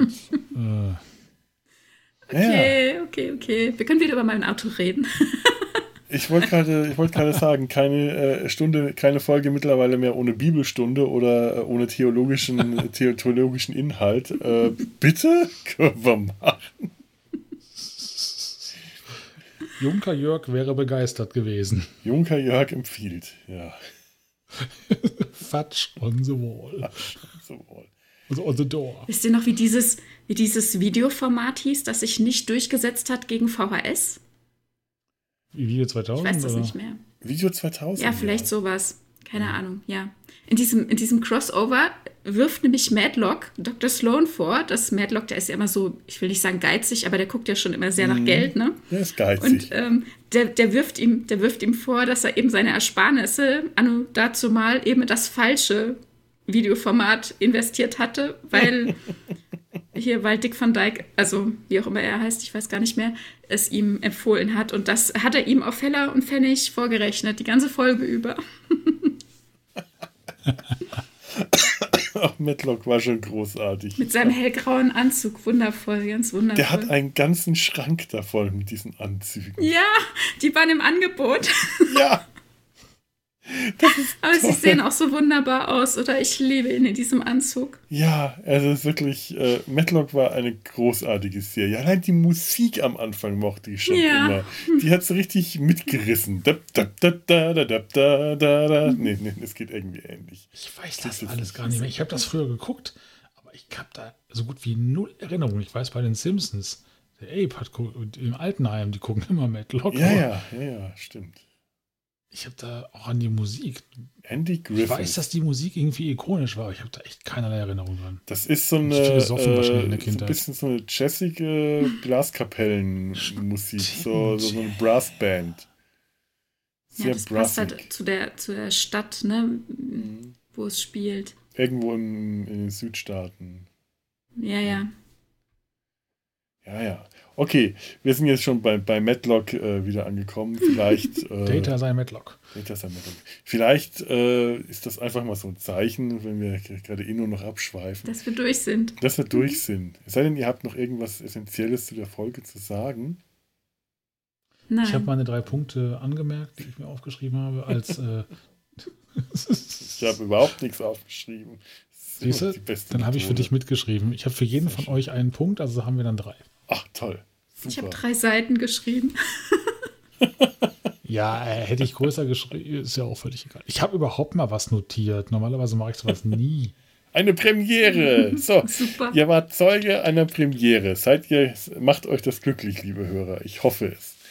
Denn wir, äh, das werdet ihr wahrscheinlich nie wieder erleben. Nein, nein, bestimmt. Das Beim nächsten Mal hat er dann vier Punkte. Hm, das, das, wird sich jetzt nicht. Nein, okay, das wird. Äh, Aus wird Prinzip wahrscheinlich äh, ja. bereite ich mich noch weniger vor. Ihr dürft euch aber auch uns irgendwas schreiben. Wir haben hier nette Kommentarspalten. Da freuen wir uns immer. Ob das jetzt drei Seiten oder drei Sätze oder drei Punkte sind, ist ganz egal. Freuen wir uns über alles auf. Ähm, wir sind der Sumpf. Okay. Ja. An der Stelle, mittlerweile muss ich mir das bei jeder Aufnahme überlegen, für welchen Podcast nehmen wir eigentlich gerade auf. Wir sind nicht Datas an Hals, wir sind hier heute der Sumpf. Also auf www.der-sumpf.de könnt ihr uns Kommentare schreiben. Ihr könnt uns äh, E-Mail schreiben an ähm, kontakt.der-sumpf.de. Ihr findet uns auf Twitter, auf Facebook, auf Instagram und das war es dann auch schon. Bewertet uns. Bewertet bei uns bei iTunes und Podcast Addict und überhaupt. Und schickt uns äh, Pelikanwasser. So. Ich werde jetzt in hm, jeder Folge genau. nach Pelikanwasser bitten. Irgendwann kriege ich das. das nicht. Ich möchte Pelikanwasser. Ich meine, jeder kann behaupten, dass man Pelikanwasser abgefüllt und dir geschickt hat. Ich kenne ja überhaupt nur einen Menschen, der behaupten kann, Pelikanwasser getrunken zu haben. Ich möchte auch zu dieser Erlesenen. Wahrscheinlich trinke ich das Zeug, werde krank, sterbe elendig, weil mhm. der, der Pelikan irgendwie. Nichts Pelikan trinken, was man einfach so schickt. Ja. Du musst auf jeden Fall darauf achten, dass es nicht gelb ist. Pelikanwasser ist im Allgemeinen eher nicht gelb. Ach, das, das haben sie dir so gesagt. Das haben sie dir gesagt, okay. Ich habe das ja gesehen. Ich saß ja neben dem Pelikan. Ich, ich, könnte in dem Pelikanwasser baden, wenn ihr mir das schickt. Schickt mir auf jeden Fall, egal, schickt mir Pelikan. Ich will Pelikanwasser. Und wenn ihr nicht wisst, was das ist, Pelikanwasser, dann hört die letzte Folge an, die, das große Finale von Tobis Quarantäne-Tagebuch. Das sollten sowieso genau. noch viel mehr Leute hören, weil es für mich persönlich einer der großen Höhepunkte äh, unseres Podcasts dieses Jahres ist. Sage ich jetzt wirklich Absolut, so? für ja. mich auch. Tobi darf ganz, ganz stolz sein gerade. Ich bin, ich wachse um drei Zentimeter. Ja, mindestens. Das ist, das ist der Plan. Du darfst heute nicht mehr in dein Bett passen. Oder in deine Schuhe oder die Hose oder was auch immer. Meine Schuhe sind so klein, da passe ich eh nicht rein. Ah. Oder die Hose. Du bist, ich wachse auch immer wieder. Trage ich seit Wochen nicht mehr. Ich bin im Homeoffice. Ja, ja, heute habe ich, äh, nein, ich wollte jetzt, ich sage jetzt nicht, was ich heute bei der Arbeit getragen oder nicht getragen habe. Ich, äh, es wird Zeit, dass das Homeoffice wieder endet. Meine, meine Sitten verrohen. Verrohen. Die Jugend verroht. Bah, das muss ich erzählen. Ich habe äh, letztes Jahr tatsächlich, oder wann war das? Das ist Anfang dieses Jahres, von einem Abgeordneten im Ruhestand gehört, der einen erbosten Brief an den Intendanten des Bayerischen Rundfunks geschickt hat, mit der Beschwerde über eine Fernsehserie, die die Jugend verrohen lassen würde. Es handelt sich um okay. Hubert und Staller. Hubert und Staller verroht die Jugend. So. Mit, diesem, mit dieser Warnung an die Jugend, schaut euch Mesh an, denn die verroht euch nicht. Und wenn ihr euch verrohen lassen wollt, schaut euch Hubert und Staller an oder hört und unseren hört dazu Podcast. einen Podcast der Serienrepublik. Wir haben darüber gesprochen. Ganz Klaus. genau. Bist du verroht, Tobi, als du darüber gesprochen hast? Total. Du bist verroht. Vollkommen. Ich bin fair und rot. Ganz genau, siehst Manchmal du mal. sogar blaut. Hört die Serienrepublik den verroten Podcast. So sieht es einfach mal aus. Oh mein Gott. Und diesen unglaublichen Einsichten wünschen wir euch jetzt äh, ein was auch immer, ein, ein Goodbye, ein Abschied. Hallo Schwester. Kriegen wir das nochmal hin? Oh Drei, zwei. Ja, Hallo! Schwester! Schwester! Oh. Das hat nicht funktioniert. Tschüss. Nicht so ganz. Tschüss. Tschüss.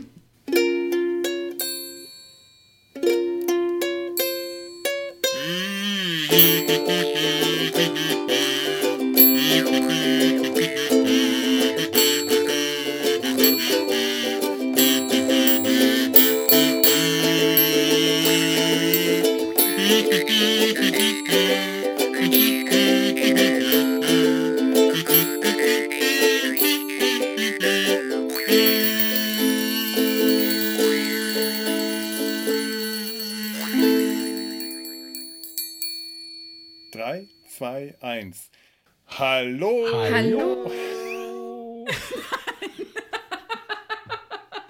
Ich bin immer früher, du bist immer später. Eine Produktion des Podcast Imperiums.